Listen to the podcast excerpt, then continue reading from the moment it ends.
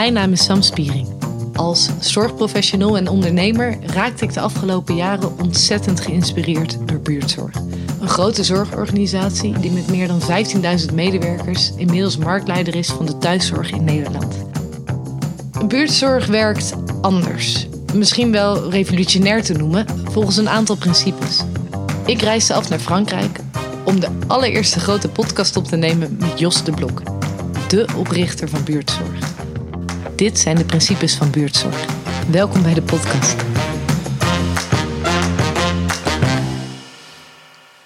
De zelfsturende teams. Of zelforganiserend, zoals het ook vaak genoemd wordt. Ja, Wat, wat, wat is de kern van een zelforganiserend team? ja eigenlijk moet je even terug naar ehm, wat het betekent als je zelf je beslissingen neemt over wat je doet. Ehm, er is een, eh, een filosoof, een, een Zeeuwse filosoof, eh, die ehm, heet Arnold Cornelis. En Arnold Cornelis die Ehm, heeft een paar mooie boeken geschreven. De logica van het gevoel. En de vertraagde tijd. En hij eh, zei, als mens word je zelfsturend geboren. Dus ieder mens heeft een, ehm, hij noemt dat een eigen programma. En als jij dat programma kan volgen, dan, dan, ehm, dan, word je, dan word je wie je bent. Nou, dat is een beetje abstract misschien, maar ehm, het gaat erom van hoeveel invloed heb je zelf op de dagelijkse dingen die je doet. En kun je dat doen op de manier die bij jou past. Ehm, dus, en eh, als je kijkt van als, als je eh, doet, dingen doet in opdracht van anderen, dan richt je je op anderen. Dus dan in heel veel organisaties worden plannen gemaakt, beleidsplannen, eh, jaarplannen, strategische plannen, noem het maar op. Dus een en al plannenmakerij. En dan wordt eigenlijk naar ehm, de mensen die daar werken in die organisatie wordt verteld van wat ze dan moeten doen om bij te kunnen dragen aan de doelen van de organisatie. In dienst van de organisatie. In dienst van die dus. organisatie. En wat je ziet is dat in, door de jaren heen... ehm, dat dat eh, ten koste is gegaan van de motivatie van heel veel mensen. Want heel veel mensen hebben eigenlijk helemaal niet zo heel veel met die organisatiedoelen. Die zijn allemaal... Dat zijn meer abstracte dingen. Ja, het is een Die- construct inderdaad. een. Ja. Dus, dus, dat, dus als je kijkt naar ehm, autonomie en ehm, je eigen eh, plan kunnen trekken, dan heeft dat heel veel invloed op jouw gevoel van doet datgene wat ik doe, doet dat ertoe? Is dat belangrijk? Betekenis? Heeft dat betekenis?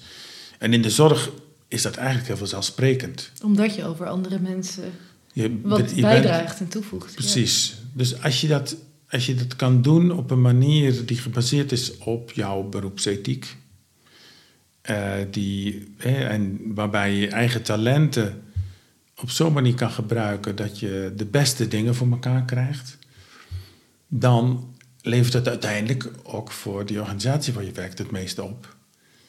En ehm, word je, dus, je, je wordt zelf ook steeds beter daarin. Dus je, je doet de dingen waar je ja, een goed gevoel bij krijgt. Je doet dat dan met collega's die eenzelfde idee daarover hebben, die, die, dat ook willen doen en je ondersteunt elkaar daarin. En je bent eigenlijk dag in dag uit bezig met een soort van routine die ja, eigenlijk nauwelijks verandert. Dus, die, dus die dingen, die- toen ik in de wijkverpleging begon in, eh, in 1986, toen als, was, als je mensen met een ernstige situatie, mensen die terminaal ziek zijn, als je die verpleegt, je, dan deed je eigenlijk dezelfde dingen dan die je nu doet. Als je mensen met, dus in diezelfde omstandigheden helpt. Dus dat proces tussen, en dat vertrouwen wat er moet ontstaan tussen de patiënt en de zorgverlener, dat is nog steeds hetzelfde proces wat zich voordoet. Dus als jij gewoon bij iemand binnenkomt en geïnteresseerd bent in wat iemand doormaakt in zo'n periode, en van daaruit dan gezamenlijk gaat kijken wat iemand nodig heeft, dat is eigenlijk dat is ook het mooiste. Dat ontstaat steeds weer opnieuw. Dat is de routine. En dan ga je kijken, dan ga je dat praktisch vertalen naar ehm, nou, hoe vaak moet ik er dan naartoe, hoe laat. Uh, dus dan krijg je de planning. Uh, dus zeg je, oké, ehm, ik moet daar eh, nou in deze situatie drie keer per dag naartoe. Maar dat kan ik natuurlijk niet alleen doen. Dus dan heb je je collega dan bij nodig. Dus dan zeg je, nou, ik, ik ga s morgens en s middags. En dan s'avonds moet dan een collega die dan s'avonds werkt. En als je die routines volgt en dat vertaalt naar ehm, ja, hoe je dat continu organiseert, dus zelf organiseert, dan ontstaan er patronen die volledig gebaseerd zijn op datgene wat je dag in dag uit moet doen. En het zijn andere patronen dan wanneer je bijvoorbeeld gaat redeneren vanuit een planning. Dus wat er, wat er ontstaan is bijvoorbeeld, dat heel veel organisaties die zeggen, ja, we kunnen de planning optimaliseren. Ja. En, en dan zeggen van, oké, die planning kan veel efficiënter. En dan gaan we dan uit laten rekenen door een computerprogramma hoe de afstanden van de ene patiënt tot de ander, uh, hoe je daar zo optimaal mogelijk iemand in kan zetten. Dus dan gebruik je eigenlijk mensen als middel om ja, zeg maar, een, een efficiënt proces eh, te krijgen. Terwijl mijn idee is van eh, iedereen in een team die denkt na over hoe je dat zo praktisch en zo slim mogelijk kan doen, maar die heeft wel uh, als uitgangspunt het belang van die patiënt als belangrijkste. Dus dat, dus, en als je, als je dus al die patronen van Um, hoe zorg je ervoor dat iemand de goede zorg krijgt? Hoe zorg je dat je de planning doet? Hoe zorg je ervoor dat je dan met elkaar een rooster maakt wat daarop aansluit? Als je, het, als je het helemaal goed doet, dan is het een routine die jaar na jaar, dag na dag terugkomt. Ja, en waardoor mensen hun werk, eigen regie hun werk ervaren. En het je, voelt, je voelt optimaal de autonomie om het zo te doen zoals je denkt dat het goed is. Het heeft ook nog het voordeel dat je het uh, aan kan laten sluiten bij je eigen privésituatie. Dus je kan uh, de werktijden of uh, de dagen dat je werkt. Als je zegt van nou goh, ik heb kleine kinderen en het is voor mij handiger om af en toe wat vaker s'avonds te werken. Dat kun je allemaal regelen in een team. Dus de persoonlijke belangen, de patiëntenbelangen en de organisatiebelangen, die zijn zoveel mogelijk met elkaar verbonden. Ja, dat is eigenlijk. En, en ja, wat je, een van de aannames die daaronder zit, is dat je daar mensen volledig in kan vertrouwen. Dat mensen het goede willen en, en het goede ook doen. Maar is dat dan waar het vaak bij veel organisaties, denk je, misgaat? Want het, wat je zegt in de zorg is, is de kans dat je zingeving in je werk ervaart op zichzelf wel heel groot. En toch is de zorg een van de sectoren waar de meeste mensen op dit moment weglopen. Ja, dus de druk die ontstaat vanuit dingen die je niet kan beïnvloeden, leiden tot heel veel frustraties. Dus als, als jij iemand uh, hebt die zegt van ja, je moet dit binnen die tijd doen, en je hebt er zelf geen invloed op, hè, dat, is, dat gebeurt bij de, bij wijze waarop de planning bijvoorbeeld uh, uh, vorm kreeg. Dan moet iemand moet plannen en die bepaalt voor jou hoeveel tijd jij mag besteden aan een bepaalde patiënt. En ja, daarna komt weer een andere patiënt. Dus, dus als jij niet uitkomt met je tijd, dan kom je onder druk te staan. Ja. Dus, dus mijn veronderstelling is, jij moet kunnen bepalen van hoeveel tijd je nodig hebt.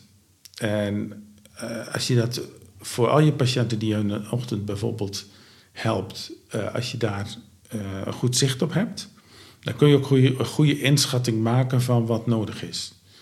Dat kan je niet vanuit een bureau. Dus, dus als het dan een keer misloopt, dan loopt het al, snel mis. Nou, dan eh, zijn er allerlei productiviteitsdoelstellingen. Uh, nou, dat vinden mensen ook heel vervelend om daar uh, veel over te praten. Dus je krijgt vanuit die organisatiebelangen krijg je eigenlijk heel veel druk op mensen, waar ze eigenlijk niet meer uit de voeten kunnen. En als je het omdraait, als je zegt, nou, doe het nou gewoon zoals jullie denken dat het handig is, want jullie zitten dag in dag uit ehm, in die omstandigheden dat je kan inschatten wat de consequenties zijn, dan kan dat bijna niet anders dan goed uitpakken. Maar er zijn heel veel mensen die hebben in managementopleidingen of HR-opleidingen of bedrijfskundeopleidingen allemaal geleerd van hoe je mensen moet motiveren of hoe je mensen moet aansturen. En dat zijn, ja, dat is uh, een, een, Maar het gaat ervan uit dat ze aangestuurd en gemotiveerd moeten worden. Precies, dat woordje aansturen is verschrikkelijk. Alsof ze dat zelf niet kunnen. Nee, maar het, het feit al hè, dat jij bedenkt dat een ander, uh, dat jij andere mensen uh, aanstuurt. En dat anderen jouw aansturing nodig hebben. Precies. Exact. Dus dat is een, het is een, een opvatting die ontstaan is vanaf ja, mijn de, de jaren 70, 80. Dat uh, leidinggevenden, managers, ja, zeg maar meer kennis hebben over dingen, waardoor ze in de situatie komen dat ze anderen aansturen. Dus dat doet eigenlijk, um, nou wat mij betreft, geweld aan het punt van dat iedereen gewoon zichzelf aanstuurt. Zich, dus wat ik straks zei over die filosoof Arnold Cornelis, die zegt ja, dat is, dat is gewoon onzin. Als, je, als jij aangestuurd wordt door anderen, wat sommige mensen zeggen, ja, dat hebben mensen nodig. Of flauwekul, ehm, vind ik. Ehm, maar daar worden mensen ongelukkig van. Dus als jij, als jij een, een boodschap krijgt van iemand die zich bemoeit met jouw werk, maar eigenlijk niet goed weet wat jij doet, dan kan ik mij niet voorstellen dat het positief werkt. Ik denk dat het ook een heel groot risico op, op je passief gedragen met zich meeneemt. Ja, dat is dan, dat is dan een gevolg. Ja. En wat, wat je ziet is dat uh, in heel veel organisaties wordt dat omgedraaid. Dus dan zie je dat mensen uh, inderdaad uh, passief worden. Als reactie op. Als reactie. Dus die, die voelen, die denken, ja, wie ben jij? Dat je tegen mij zegt van wat ik moet doen. Dan ga je het zelf maar doen. En, en, wat, en wat, je, wat je dus ziet is dat dan vanuit HR bijvoorbeeld moeten er motivatieprogramma's komen. Dus dan moeten we mensen gaan motiveren. Dus maar de, de oorzaak ligt helemaal niet bij die mensen. De oorzaak ligt bij de systemen in die organisaties die gebruikt worden. Jos, waarom zijn we zo, waarom zijn we zo gaan denken? Waarom ja, dit is, dit is, uh, dit is al jaren het probleem bij uh, eigenlijk komt het voort uit het uh, denken van Taylor, uh, de industriële revolutie. Een paar honderd jaar geleden werd er gedacht van we moeten het denken en het doen splitsen. En daarmee kunnen we veel meer produceren. Dus dat was, en dan hebben we productiemedewerkers. Gericht op productie. En dus, dus alles is, en als je kijkt in de zorg, Um, dat is vanaf de jaren zeventig. Um, zie je ook de begrippen productie en productiviteit. Je maakt productieafspraken met verzekeraars. Dus die, die, die begrippen die komen dan uit de bedrijfskunde, uh, economie, bestuurskunde. En dat zijn de standaard begrippen geworden. En die worden dan vertaald in allerlei uh, managementopleidingen. Naar wat je dan als leidinggevende moet doen om dat op een goede manier vorm te geven. Maar dat gaat dus helemaal voorbij aan zelfbeschikking, autonomie, zelfredzaamheid, zelfsturing van mensen. Dus, en, en we zitten nu in een soort verwarring, want er zijn steeds meer mensen die begrijpen dat dat oude patroon niet meer werkt. Maar die weten eigenlijk nog niet zo goed wat het nieuwe patroon dan moet zijn. En wat, dus, en die doen, heel vaak worden organisaties die gebruiken dan nog deels het oude patroon. Dus dan houden ze het management in stand. En dan willen ze wel al een beetje zelfsturing doen. Ja. Maar dat kan niet. Want heel veel mensen idee. hebben geprobeerd het, de zelfsturende teams van buurtzorg te kopiëren. Niet lang nadat jullie succesvol Ja. werden, werden over in de zorg, werden zelfsturende teams opgezet. Ja, maar dit, dit werd gezien als een soort van eh, trucje. Van als we nou gewoon eh, tegen die mensen zeggen dat ze nu zelf verantwoordelijk zijn voor dit en dat, Hoeven wij het niet meer te doen. dan eh, hebben we dat en dat niet meer nodig. Dus dan kunnen we het. ah, ah, maar het is nog steeds vanuit hetzelfde managementpatroon opgezet. Dus je moet eigenlijk, je moet eigenlijk een, een slag dieper. En dit zit veel meer op een eh, ja, filosofisch niveau. Van hoe kijken wij nou naar mensen? Dus hoe kijken we nou naar. ehm, is er zoiets van. van ik, krijg, ik krijg vaak de opmerking van ja. eh, natuurlijk zijn er mensen die, dat, die je daarin kan vertrouwen. Maar je hebt ook luie mensen. Dus, en zolang je dat denkt, dan ga je dingen bedenken om die luie mensen eh, te, te motiveren. Of te straffen als ze lui zijn. Dus als je ervan uitgaat dat niemand lui is, maar dat mensen wel verschillend zijn. En ook dat die eh, patronen van zelfsturing bij mensen zich verschillend uiten. En dat je dat accepteert als een gegeven. Dan, dan kun je er veel meer mee. Dus dan kun je, dan kun je gewoon zeggen, oké, nee, mensen zijn niet lui. Je moet alleen zorgen dat mensen in een team, als ze verschillend, verschillende opvattingen hebben over eh, iets, dat ze het met elkaar erover hebben. Ja. Dus dan zie je bijvoorbeeld tolerantie als principe in een team is een heel belangrijk thema. Dus dat je van elkaar accepteert dat je verschillend bent, verschillend kijkt, maar dat je wel zegt, nou, we hebben respect voor elkaar. Dus wij spreken met elkaar daarover op een manier dat iets bijdraagt en iets oplost. Dus, daar, eh, nou, daar, om die reden zijn we bijvoorbeeld met de oplossingsgerichte interactiemethode begonnen. Ja. Dus de zelfsturing, je hebt die hele praktische kant van eh, het zorgen dat mensen geholpen worden, met die planning, roostering en al die dingetjes. Je hebt het praten over onderwerpen op een manier dat het leidt tot een oplossing. Dus je kan, je kan op verschillende manieren over onderwerpen praten. Je kan het heel erg problematiseren en dan zeggen van, eh, nou, eh, wie is de schuldige? Wie heeft iemand gedaan? Ja. Eh, maar je kan ook zeggen, oké, nee, eh, dit is er aan de hand. En we gaan kijken wat de best mogelijke oplossing is om daarmee om te gaan. En dan krijg je van iedereen krijg je dan ideeën.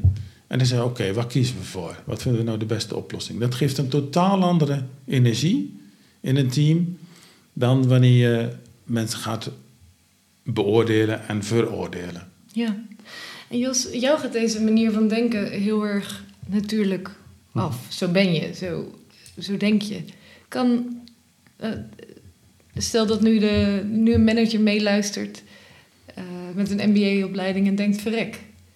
Wat hij nu omschrijft, dat doe ik en dat wil ik anders doen. Ben je Ja. ervan overtuigd dat iedereen op deze manier kan werken? Ik denk dat ehm, als, je, als je jezelf niet meer als functionaris ziet, maar als mens, en even los probeert te komen van je rol of je rollen, dan ik denk dat iedereen dat kan.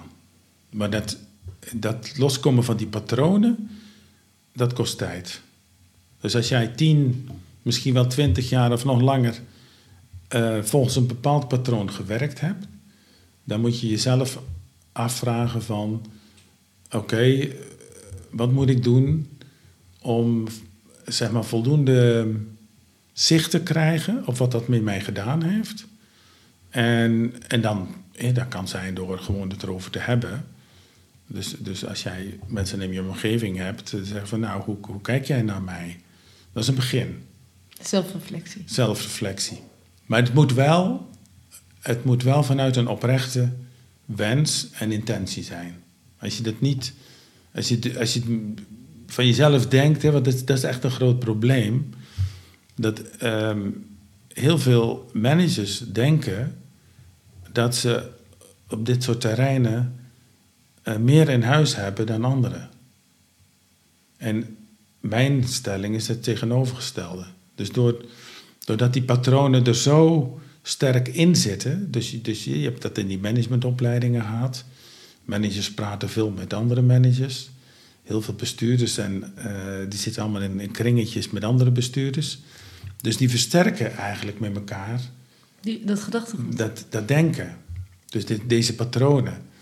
Dus als je zegt van nee, ik ga, ik ga mijn voornemens, eh, ik, ik neem me voor nu om allemaal gesprekken te voeren met collega's die ehm, mij gaan vertellen van hoe ze mijn manier van doen ehm, ervaren.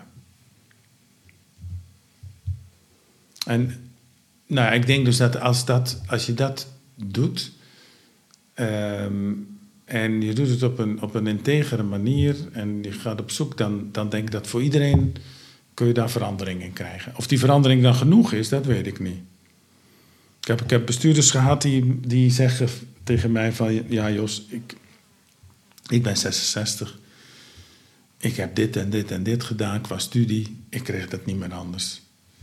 Dat Dus- is wel een eerlijke conclusie vanuit Dat is een hele eerlijke conclusie. En die moet je ook trekken. Want je, kijk, je, je kan mensen niet voor de gek houden. Dus als, als, je, als jij zegt van ik ga het nu heel anders doen. Maar mensen zien in jouw gedrag gewoon dezelfde dingen terug als die ze ervoor. Dan trappen mensen niet in. En dit is dus wat er met heel veel Ja. andere organisaties gebeurde. Die Ja. zeiden, we gaan ook zelfsturend werken. Ja, maar die, die, de, de, de, die diepere laag van bewustzijn van wat betekent dat dan? En hoe praat je daarover? En hoe zorg je ervoor dat je daar een ontwikkeling in hebt? En het is heel opvallend. Ik heb eh, de, de goede voorbeelden die ik gezien heb, eh, dat zijn allemaal geslaagde projecten die door vrouwen geleid zijn. Dus ik denk ook dat het voor vrouwen makkelijker is. En eh, het is heel gevaarlijk dat ik dit zeg, want ik zeg ja, het onderscheid mag je zo niet maken. Maar de vrouwelijke eigenschappen van continuïteit, de nadruk leggen meer op de sociale ehm, kant van dingen, eh, is, is, is, ja, maakt het een stuk makkelijker. Dus mannen, mannen zitten wat meer op de korte termijn, doelen, eh, doelgericht. En dit, dit gaat veel meer over de relatie die je met elkaar hebt. En denk je dat we het dan over eigenschappen hebben? Het verschil tussen mannen en vrouwen? Of meer cultuur bepaalt? Wat dat maakt? Ehm, nee, ik denk vooral eigenschappen. Ik denk dat, eh, en natuurlijk, weet je, je hebt, je hebt zat mannen die ook die eigenschappen hebben. Hè? En je hebt natuurlijk ook genoeg vrouwen die die eigenschappen niet hebben. Maar, maar als ik kijk naar waar het is misgegaan in organisaties, is dat het nog steeds vanuit een, ja, je zou kunnen zeggen, een soort masculien patroon Ja. eh, is vormgegeven. Nou ja, de meeste zorgorganisaties hebben nog steeds heel veel vrouwen in de uitvoer en heel veel mannen in het Ja. bestuur. Precies, dus, dus, dus het is goed om, om te beseffen dat het niet een trucje is. Het, ga- het gaat om een, een soort eh diepe bewustzijn van hoe wil je met mensen omgaan, hoe, je met- hoe wil je met elkaar omgaan. En hoe kun je dat vertalen naar praktische patronen. Hè, want de, zoals wij dan met die eh, communicatie en teams omgaan, eh, en ook hoe we de coaches bijvoorbeeld daarin trainen. Dat zijn allemaal onderdelen van dat moet consistent zijn. Dat moet kloppen bij elkaar. Dus als je, als je, als je aan de ene kant iets, iets eh, ehm, wil bereiken en zegt van nou, dit, dit, die zelfsturing, dat willen we op een goede manier toepassen. Maar het gedrag wat erbij hoort, is niet in overeenstemming daarmee, dan gaat het mis.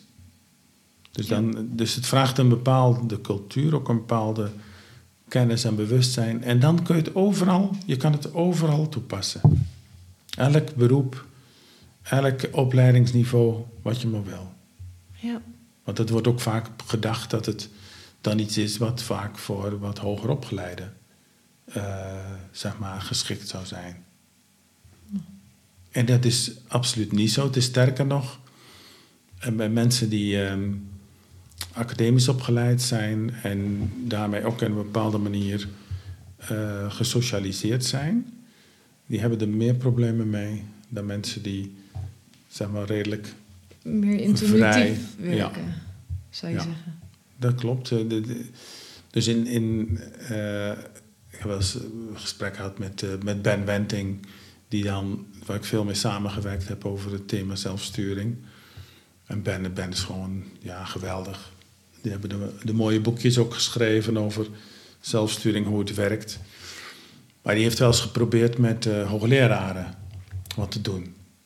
En ja, bij hoogleraren, als je die als groep bij elkaar hebt, dan zit een soort hiërarchie in. Dus die, die praten ook op een bepaalde manier met elkaar. Nee, ik hoop niet dat de hoogleraren die dit horen mij eh, dit kwalijk nemen. Herkennen welke. Niet alle hoogleraren. Nee, nee, maar als, als je bij elkaar bent, dit is het bijvoorbeeld eh, het denken in publicaties. Hè? Hoeveel publicaties heb je geschreven? Ehm, ben je internationaal bekend? Of, er zitten allerlei dingetjes in die maken dat mensen op een bepaalde manier naar elkaar kijken.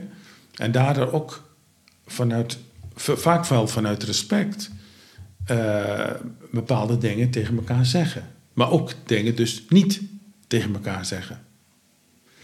En eigenlijk vraagt zelfsturing vraagt heel veel openheid. Dus dat je weliswaar op een respectvolle manier, maar dat je wel gewoon jouw gevoel en hoe jij de dingen beleeft op dat moment tegen iemand kan vertellen. Ja. En dat je dus niet bang bent over wat dat mogelijk teweeg kan brengen. Dat kan alleen maar als je eerlijk naar jezelf bent. Ja, maar ook als de omgeving dus veilig is. En eerlijk naar jou durft te zijn. Ja. Precies. Dus, Mooi. de, dus er zijn een heleboel van die, van die elementen die maken dat eh, zelfsturing heel goed kan werken of zelfsturing mislukt. Ja. Mooi Jos. Mooie samenvatting denk ik. Dankjewel. Graag Zullen we door gedaan. naar de, naar de volgende. De volgende, wat is de volgende? Dat is de back-office van buurtzorg. De back-office van buurtzorg. Nou, van buurtzorg. Geniet jij ook zo van de principes van buurtzorg? Abonneer je dan op deze podcast via iTunes, Spotify of je eigen favoriete podcast-app, zodat je niks mist. Vragen, opmerkingen of dolenthousiaste ideeën? Stuur dan een berichtje naar podcast.buurtzorg.com. En als je enthousiast bent en toch al bezig, laat dan ook even een review achter op Apple Podcast. Dan kunnen andere mensen deze podcast namelijk makkelijker vinden. Dankjewel en tot de volgende.